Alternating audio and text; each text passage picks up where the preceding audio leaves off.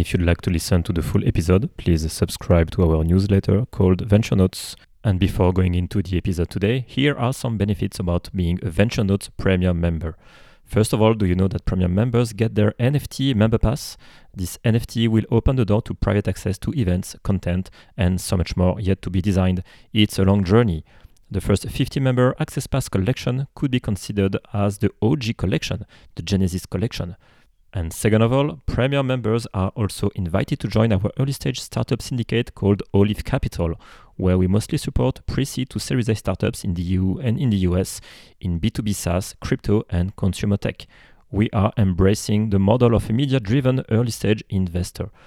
Please note that Olive Capital does not provide financial advice. You need to carefully consider your own financial situation and take a risk diversification approach. While the return profiles looks attractive, members are aware that venture capital is a very difficult asset class where all the invested capital is at risk. And now let's move into the show. Even more startup founders are onboarding in their cap table non-traditional VC firms in the form of solo GPs via nano funds or syndicates. Most of the time, these solo GPs are operators investors, meaning that they have a dual profile. On one hand, they run their startups or are part of a fast growing startup as a key hire, and on the other hand, they are growing a deal flow and a community of founders and LPs, which allow them to raise a nano fund or develop a syndicate. Over the past three years, we have been witnessing this increasing population of such solo GPs. Still, some operators with this potential profile have not launched yet for various reasons. They are unsure about their value add, they are unsure about how to structure it, they are unsure about quality and repeatability of their deal flow, and many other questions. That is why I am launching with the help of OnDeck a short series called Solo GP Series to help you kickstart your thinking about becoming an operator investor Solo GP. One word about OnDeck. OnDeck is where top technology talents and ambitious builders go to start or join something new or accelerate their careers. They are building two things a private goal driven network platform, and a new approach to continuous online education. I am myself an OnDeck fellow in the Podcasting Fellowship. If you want to kickstart, accelerate your project, or just want to figure out what's next for you, consider joining OnDeck at beondeck.com. B E O N D E C K.com. In this short solo GP series, you will understand how to identify you actually have a deal flow and how to develop and nurture it, the tipping point to launch as a solo GP, how to craft a compelling thesis, how to build an LP community, plus so much more. If you'd love to learn more about how to become a solo GP, look for this upcoming series on venturenotes.co, our private newsletter, where we will share the full episodes while we just published a 15 minute excerpt on Spotify and Apple Podcasts. I am myself in the process of launching my solo GP pre-seed seed fund, Olive Capital, focusing on Web 2.0 and Web 3 European founders, driving change in the way we create, collaborate, and communicate. If you are raising funds, send us your deck. We are also building a platform with scouts, ecosystem partners, talents for our portfolio companies, and we are organizing LP dinners in cities, part of our ecosystem. If you want to learn more, head to olivecapital.vc olivecapital.vc. In this second episode of the Solo GP Series podcast, we get to know David Yakobovitch, who lives a true passion for data. David is also an OnDeck Angel Fellow and a Solo GP. During the pandemic, David launched DataFrame Ventures, which invested in 20 data driven companies. Now, David has transformed DataFrame Ventures to Data Power Ventures in a move that puts a differentiated emphasis on data that he explained very well in this show. In this four part episode, David shares with us a great amount of insight and actionable pieces of advice while driving us through how and why he started a career in data and to develop a unique understanding on the power of it. How he started investing, his initial source of deal flow, his first checks and first investment decisions, how he started to add value to the startups David has been backing, and a lot of examples of investments he has made in the data space. How his thesis was becoming clearer along the way, why David decided to move away from a non differentiated data driven focus to a specific data powered focus, and his five unique thematics he is focusing on. Why shaping a thesis changes how you are perceived by the founders community and the implications on the deal flow, the importance of building an LP community, how to balance between being an operator and an investor, plus so much more. I am sure you will love this episode, so let's get right in. In this first part, we learn who David is and the origins of why data is his focus. Raf, thanks so much for having me on the show, and uh, really excited here to speak with you and your audience today. Um, myself, I love all things data. And that's really what my whole career's been about. It started from even before college, where I was focused on math competitions, which led me down this pathway of studying actuarial science, finance, and information systems to leading our student investment club at college, learning all about back then the early days of crypto and all about traditional assets and the private markets. And through learning in industry, I started working in a career pathway that took me through all things data. I worked at Aflac in actuarial science, and then Citigroup in financial control and business intelligence, followed by Deutsche Bank in data analytics, and ADP for predictive analytics for our small business uh, partners. And this was all based in Florida in the Southeast US, where I was working on these nearshore centers. And about eight years ago, I got the itch to move to New York City. And when I moved to New York, I wanted to get closer to startups. And so I took all my skills at big Fortune 500 companies and translated that into data science consulting and working for startups in New York. Uh, this was fast paced, and over time, I got involved in two of the major startups in the city. One was General Assembly, a big ed tech bootcamp player where I helped scale their enterprise data science teams. And then Galvanize, also a big data science uh, training academy, which had acquired the likes of uh, Hack Reactor. And so scaling their enterprise motions with Fortune 500 clients like uh, USAA and Charles Schwab and Invesco and Refinitiv. And then during the pandemic, I made the transition to get even closer to data products. I joined uh, formerly MemSQL, now known as SingleStore, which is a a hybrid transaction analytical processing database startup, uh, originally Y Combinator 2011, and now backed by the likes of Google Ventures, Insight, Khosla, Dell, and HPE. And I've been there for the last year and a half, helping scale up our client technical services, uh, providing white glove service to our clients and partners, and helping SingleStore be the new database that scales on the market to replace Snowflake, MongoDB, and Redis. Uh, I also have a AI data science podcast called HumAIn that I've been running the last three and a half years, where we featured founders from pre seed to IPO who are building the next generation of data, ML, and AI products.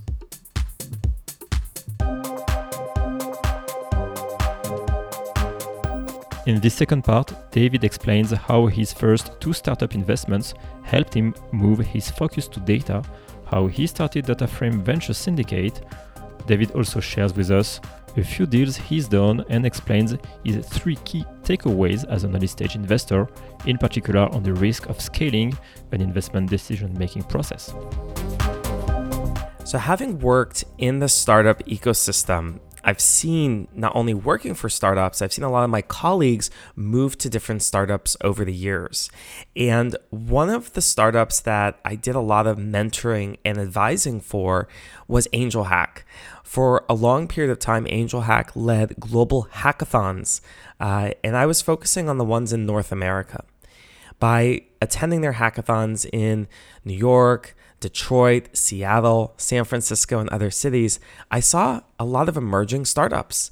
To me, I felt I was on the front lines, like being part of the Techstars or Y Combinator ecosystem, seeing the excitement of founders building the next generation of products.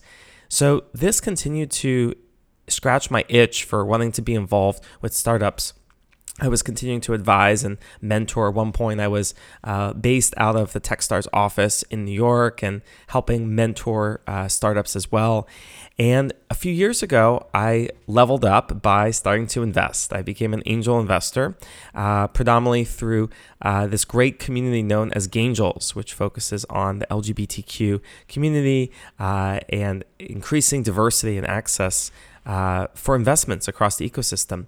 So I started seeing uh, their startup portfolio, which was very exciting. And this included uh, some of my early investments, such as Frank, which is uh, an educational company that helps uh, anyone apply for FAFSA and loans so that they can attend college and manage that cost so that they're doing uh, something that makes sense for them as they grow.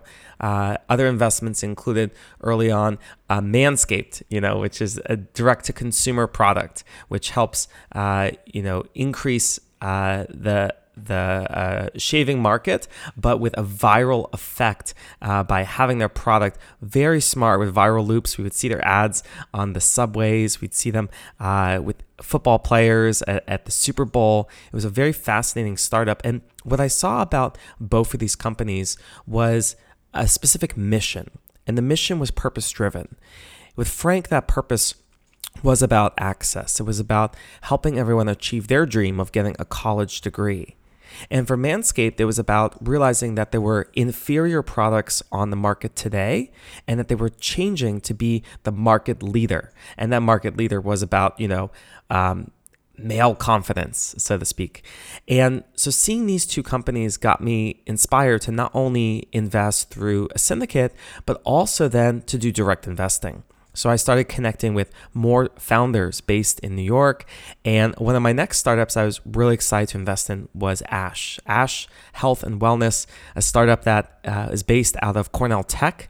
Uh, the founders were both in the Cornell Technion uh, program on Roosevelt Island in New York. And before the pandemic, they started building a startup for remote diagnostic testing around STIs and uh, letting you get kits at your apartment or house and mailing those back through UPS or FedEx labels. And for me, this investment started to get my interest even more into data because I wanted to see how the movement of data and access for testing was occurring in different locations and how that could impact the business's growth with product led growth motions. So that's really my beginnings of the angel uh, investing uh, career pathway. As I continued to angel invest, my focus narrowed. It went back to my roots on data, ML, and AI. And I realized that there was an incredible breadth of deal flow here, everywhere from pre seed to pre IPO. And for me to have the greatest impact, that meant participating with startups at the earliest of days, which is the pre seed and seed market. And to do that with so many startups coming up and running, I mean, in the data ML AI market alone, there's at least uh, we're seeing over a thousand new startups a year uh, globally. There's no way to touch every single company and to help each founder be successful on my own, given just the bandwidth of my time. And so to further expand on investments, I thought about how could I bring my network and my skills together so that everyone who I know who works in data, machine learning, and AI can partner up. And we could partner up on advisory, on mentorship, uh, and on investments. And that led to the creation of the Data Frame Ventures Syndicate, which focused on investing in data driven startups. And we created that uh, during the pandemic. And in that duration of its syndicate life, uh, invested in 20 startups. These startups were anywhere from pre seed, seed, and seed plus, and they were uh, check sizes of on average $125,000. Uh, so, very uh, meaningful capital, both from a money perspective for founders, but in addition, that strategic value add. And so, the goal with DataFrame was to provide introductions to clients and customers so that startups could turn their ARR on.